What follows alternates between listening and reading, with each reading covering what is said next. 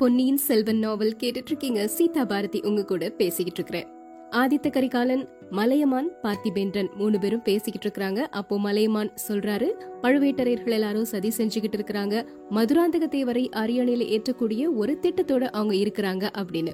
இதுக்கப்புறமா என்ன நடக்குதுங்கிறத இப்ப தெரிஞ்சுக்கலாம். அத்தியாயம் ஐம்பத்தி மூன்று மலையமான் ஆவேசம். மலையமான் இந்த மாதிரி சொன்ன உடனே அதை கேட்ட அடுத்த நிமிஷம் ஆதித்த கரிகாலன் மயக்கம் போட்டு விழலையே தவிர கொஞ்ச நேரம் அப்படியே செயலிழந்து ஸ்தம்பிச்சு நின்னுட்டாரு. பார்த்திபேந்திரனும் அதை கேட்ட உடனே வாயடைச்சு போயிட்டாரு. ஆதித்த கரிகாலன் திடீர்னு பாட்டனார் மலையமானோட முகத்தை நிமிர்ந்து பார்த்து தாத்தா இப்படிலாம் நாடு நகரங்கள்ல நிறைய பேர் பேசிக்கிட்டு இருக்கிறதா என்னோட காதுல விழுந்துச்சு. ஆனா அது வெறும் பொய் வதந்தி அப்படின்னு நினைச்சிருந்தேன். ஆனா நீங்க இவ்ளோ நிச்சயமா சொல்றீங்க? உண்மையாதான் சொல்றீங்களா? இப்படிலாம் நடக்க முடியுமா? அப்படின்னு கேக்குறாரு. ஏன் நடக்க முடியாது? உன் பாட்டனாருக்கு முன்னாடி உன் பெரிய பாட்டனார் கண்டராதித்த தேவர் தானே சோழ நாட்டை ஆட்சி செஞ்சாரு. அவருடைய குமாரனுக்கு உங்களை விட அதிக உரிமை இந்த ராஜ்யத்துல இருக்கு இல்லையா? அப்படின்னு சொல்றாரு மலையமான். இல்லவே இல்லை. அந்த முழு அசடன் நாலு வார்த்தை பேச கூட தெரியாதவன். கையில வாள் எடுத்து அறியாதவன். பெண்ணாய் பிறக்க தவறி ஆணாய் பிறந்தவன். அவனுக்கு இந்த ராஜ்ய உரிமையா? பால் மனம் மாறாத பனிரெண்டாம் பிராயத்திலே போர்க்களம் புகுந்தவர். வீரபாண்டியன் தலை கொண்ட சிங்கம் தோல்வி என்பதையே அறியாத வீராதி வீரர் ஆதித்த கரிகாலருக்கு உரிமையா? ஐயா மலையமானவர்களே வயசாகிருச்சுங்கிறனால உங்களோட அறிவு கூட மழுங்கி போயிருச்சா? அப்படின்னு சீர ஆரம்பிச்சிட்டாரு பார்த்திபேந்திரன். கரிகாலன் அவரை அடக்கிட்டு தாத்தா எனக்கு இந்த ராஜ்யம் ஒரு பொருட்டு கிடையாது. வேணும்னா என்னுடைய கைவாளின் உதவி கொண்டு இதை போன்ற பத்து ராஜ்யங்களை என்னால ஸ்தாபிச்சுக்க முடியும். ஆனா நியாயம் அப்படிங்கிற ஒண்ணு இருக்குல்ல? முதல்லயே மதுராந்தகனுக்கு தான் ராஜ்யம் அப்படின்னு சொல்லியிருந்தா நான் குறுக்க நின்றுக்கவே மாட்டேன். நாடு அறிய நகரம் அறிய மக்கள் எல்லாரும் அறிய எனக்கு தான் அரசுரிமை அப்படின்னு இளவரச பட்டாபிஷேகம் செஞ்சுட்டு இப்ப எப்படி மாறலாம்? உங்களுக்கு இது சம்மதமா? அப்படின்னு கேக்குறாரு ஆதித்த கரிகாலன்.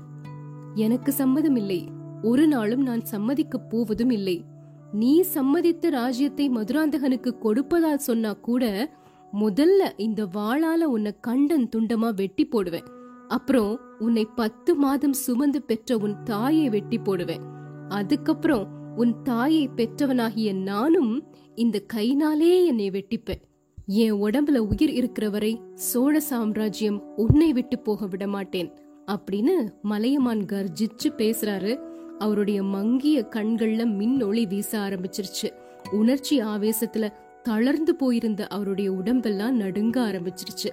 பார்த்திபேந்திரன் அப்படி சொல்லுங்க தாத்தா அப்படி சொல்லுங்க அப்படின்னு சொல்லிட்டு வந்து மலையமான அப்படியே கட்டி பிடிச்சுக்கிட்டாரு. பார்த்திபேந்திரனோட கண்கள்ல இருந்தும் இப்போ கண்ணீர் வழிய ஆரம்பிச்சிருச்சு. கரிகாலன் கொஞ்ச நேரம் கடலை பார்த்துட்டு அமைதியா இருக்கிறாரு. அப்புறம் பாட்டனாரை பார்த்து தாத்தா உங்களுடைய எண்ணம் அதுனா? அப்புறம் எதுக்காக தயக்கம்?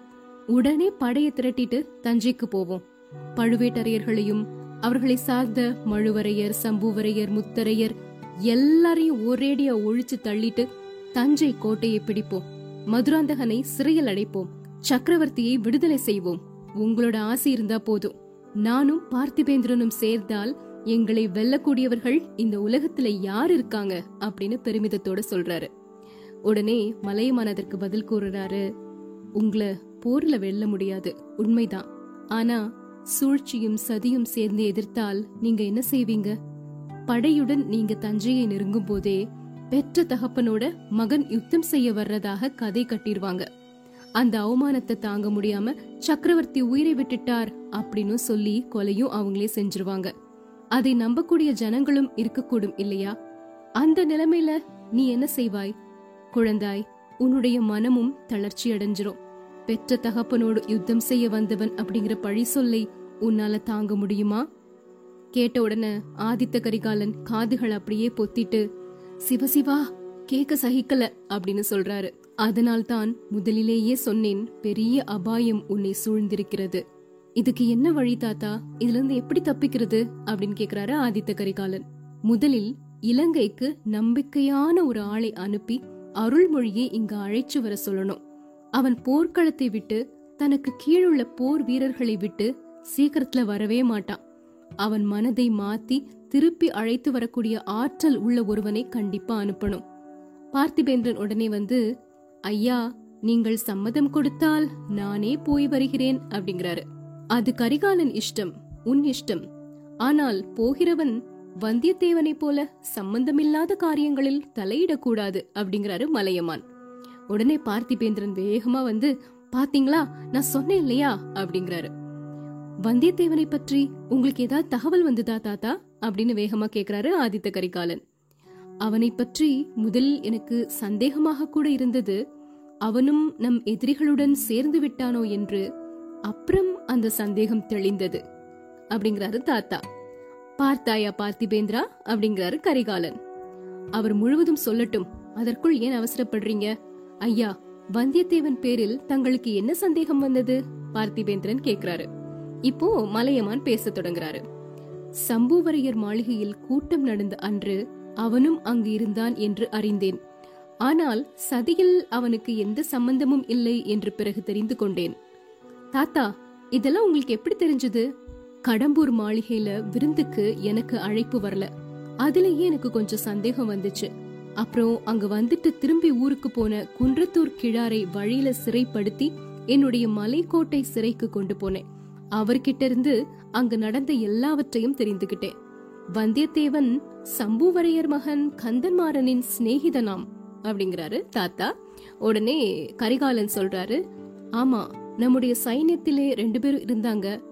வடபெண்ணை கரையில ரெண்டு பேரும் காவல் புரிஞ்சாங்க. அங்கிருந்தே அவங்க ரெண்டு பேருக்கும் சிநேகிதம் ஏற்பட்டிருந்தது அப்படிங்கிறாரு. எப்படியோ வந்தியத்தேவன் அன்றைக்கு அம்மாளிகையில் தான் இருந்தான். அவன் சதியில் சம்பந்தப்பட்டானா இல்லையா என்பதை தெரிந்து கொள்ள முடியல. அப்புறம் அதுக்கும் ஒரு வழி கிடைச்சது. தஞ்சை கோட்டைக்குள் கந்தன்மாறனினுடைய முதுகில் வந்தியத்தேவன் குத்திவிட்டு தப்பித்து சென்று விட்டான் அப்படின்னு தெரிஞ்சதும் தாத்தா இதை ஒரு நாளும் நான் நம்ப மாட்டேன். வந்தியத்தேவன் வேறு எது செய்தாலும் செய்யாவிட்டாலும் ஒருவனோட முதுகுல குத்தக்கூடியவன் இல்ல.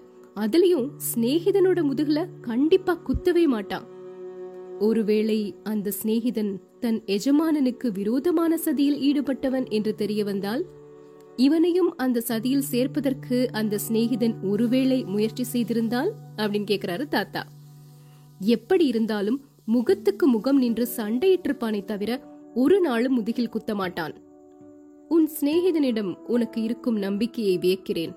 எப்படியோ கந்தன்மாடனுடைய முதுகில் குத்தியதாக பழுவேட்டரையர்கள் குற்றம் சுமத்தி அவனை வேட்டையாடி வருகிறார்கள். இவ்வளவுதான் எனக்கு தெரியும். அதனால வந்தியத்தேவனுக்கும் கந்தன்மாறனுக்கும் ஏதோ ஒரு விதத்தில் சண்டை வந்திருக்கணும். இதிலிருந்து அவன் உனக்கு எதிரான சதியில் சேர்ந்திருக்கவில்லை அப்படிங்கிறது நிச்சயமாகுது இல்லையா? அப்படிங்கிறாரு. இதற்கு இவ்வளவு தூரம் சாட்சியம் வேண்டியதே இல்லை. வந்தியத்தேவன் நம் விரோதிகளுடன் சேர்வது என்றால் அப்போது இந்த பூமியே தலைகீழாகிவிடும். அலை கடல் வறண்டுவிடும். வானம் இடிந்துவிடும். சூரியன் ராத்திரியில் உதயமாகும். சோழர் குலம் சர்வநாசத்தை அடையும் அப்படின்னு பரபரப்போட ஆதித்த கரிகாலன் சொல்றாரு. உடனே பார்த்திபேந்திரன் இளவரசர் சொல்றத நானும் ஒத்துக்கிறேன். வந்தியத்தேவன் ஒரு நாளும் நமக்கு துரோகம் செய்ய மாட்டான். அவன்கிட்ட நான் சொல்லக்கூடிய ஒரே ஒரு குற்றம் என்னன்னா அழகான பெண்களோட முகத்தை பார்த்தா கொஞ்சம் தலை கிருகிருத்துருவான். அவனோட மதி மயங்கி போயிரும். அதுதான் அவன்கிட்ட இருக்கக்கூடிய பிரச்சனையே அப்படின்னு.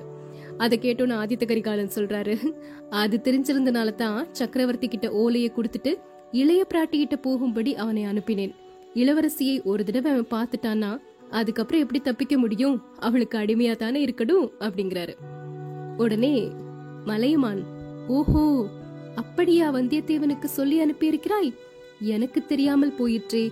தஞ்சாவூரை விட்டு கிளம்பிய பிறகு வந்தியத்தேவனிடமிருந்து ஏதாவது செய்தி வந்ததா? அல்லது இளைய பிராட்டியிடமிருந்து ஏதாவது செய்தி வந்ததா? அப்படின்னு கேக்குறாரு. அதத்தான் ஒவ்வொரு நிமிஷமும் எதிர்பார்த்துட்டே இருக்கிறேன் தாத்தா. இது வரைக்கும் எதுவுமே வரல. அருள்மொழி இந்த இடத்துக்கு வந்ததுக்கு அப்புறம் உன்னுடைய சகோதரியையும் இங்க வர வச்சிடணும் அப்புறம் நமக்கு எந்த கவலையுமே இல்ல. இளைய பிராட்டி எல்லா யோசனையையும் சொல்லிக்கிட்டே இருப்பாங்க. அவளை யோசனை சொல்ல விட்டுட்டு அவள் சொல்ற மாதிரி நம்ம கேட்டு நடந்தாலே போதும் அப்படிங்கிறாரு தாத்தா. தாத்தா இந்த விஷயத்துல வந்தியத்தேவனை விட நீங்க மோசமா இருக்கிறீங்களே அப்படின்னு சொல்றாரு ஆதித்த கரிகாலன். ஆம் கரிகாலா உன் சகோதரி இரண்டு வயது குழந்தையாயிருந்த போதே கொடுங்கோலை கையில் பிடித்து விட்டாள். என்னையும் உன் பாட்டியையும் தாய் தகப்பனையும் தன் இஷ்டப்படி ஆட்டி வைத்தாள். இப்போதும் என் வரையில் அவள் அப்படித்தான். அவள் வைத்ததே எனக்கு சட்டம். கரிகாலா உன் சகோதரியை பற்றி சொன்னால் அது உனக்கு பெருமையே தவிர வேறில்லை. இளைய பிராட்டி குந்தவை மாதிரி அறிவு செல்வத்தை படைத்தவர் ஆண்களிலோ பெண்களிலோ இதுவரைக்கும் பிறந்ததே இல்லை. நமது முதன் மந்திரி அனிருத்த பிரம்மராயர் எப்படிப்பட்டவர் அப்படிங்கறது உனக்கு தெரியும் இல்லையா?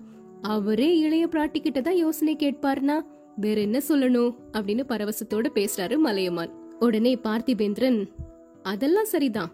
யார் இல்லைன்னாங்க? ஆனா ஒருவேளை வந்தியத்தேவன் குந்தவை பிராட்டிய பாக்குறதுக்கு முன்னாடி வேறு ஒரு பெண் முகத்தை பார்த்து மயங்கி இருந்தால் என்ன செய்யறது உதாரணமா அந்த பழுவூர் இளையராணி அப்படிங்கிற மோகினியை பார்த்திருந்தால்? அப்படின்னு சொல்றாரு. அப்படி சொல்லக்கூடிய வார்த்தை வந்து ரொம்ப சத்தமா இல்ல அமைதியா இருந்ததுனால அந்த தாத்தாவோட காதுல அது விழல. ஆனா ஆதித்த கரிகாலனுக்கு கேட்டுருச்சு கண்கள்ல தீப்பொறி பறக்கிற மாதிரி பார்த்திபேந்திரனை பாக்குறாரு அந்த பார்வை பல்லவ வீரனை கதிகலங்க வச்சிருச்சு. உடனே மலையமான் பாறையிலிருந்து எழுந்து பார்த்திபேந்திரா நீ நாளைக்கே இலங்கைக்கு புறப்படுகிறாய் அல்லவா? சரி வாலிபர்களாகிய உங்களுக்கு பேசுவதற்கு எவ்வளவோ இருக்கும். நான் கிழவன் மெல்ல மெல்ல அரண்மனைக்கு போய் சேர்கிறேன். நீங்கள் பேச வேண்டியதை பேசிவிட்டு சாவகாசமாக வந்து சேருங்கள் அப்படின்னு கிளம்புறாரு. அவர் கொஞ்ச தூரம் போன உடனே பார்த்திபேந்திரன் ஆதித்த கரிகாலனை பார்த்து அரசே உங்க மனசுல ஏதோ ஒரு சங்கடம் குடிகொண்டிருக்கிறது. ஏதோ ஒரு வேதனை உங்க உள்ளத்தை அரிச்சுக்கிட்டே இருக்குது. அது பழுவூர் இளையராணி சம்பந்தமானது அப்படிங்கறது எனக்கு தெரியும். பெரிய பழுவேட்டரையரின் கல்யாணத்தை பத்தி பேச்சு வரும்போதெல்லாம் உங்க முகமே மாறிடுது. உங்க கண்கள் சிவந்து அனலை கக்குகின்றன. எத்தனை காலம் இந்த வேதனைய மனசுக்குள்ளே வைத்து புழுங்க போறீங்க? என்னை நீங்க உயிருக்கு உயிரான சிநேகிதன் அப்படின்னு ஆயிரம் தடவை சொல்லிருக்கிறீங்க அப்படிப்பட்ட சிநேகிதன் கிட்ட உங்க உள்ளத்தை திறந்து காட்டக்கூடாதா? வேதனை என்ன அப்படிங்கறத என்கிட்ட சொல்லக்கூடாதா? பரிகாரம் ஏதாவது கண்டுபிடிச்சு சொல்ல எனக்கு ஒரு சந்தர்ப்பம் தரக்கூடாதா? நீங்க மனசுக்குள்ளே வேதனைப்பட்டு புழுங்குறத பார்த்துட்டு எத்தனை நாள் நான் சும்மா இருக்க முடியும் அப்படின்னு கேக்குறாரு பார்த்திபேந்திரன்.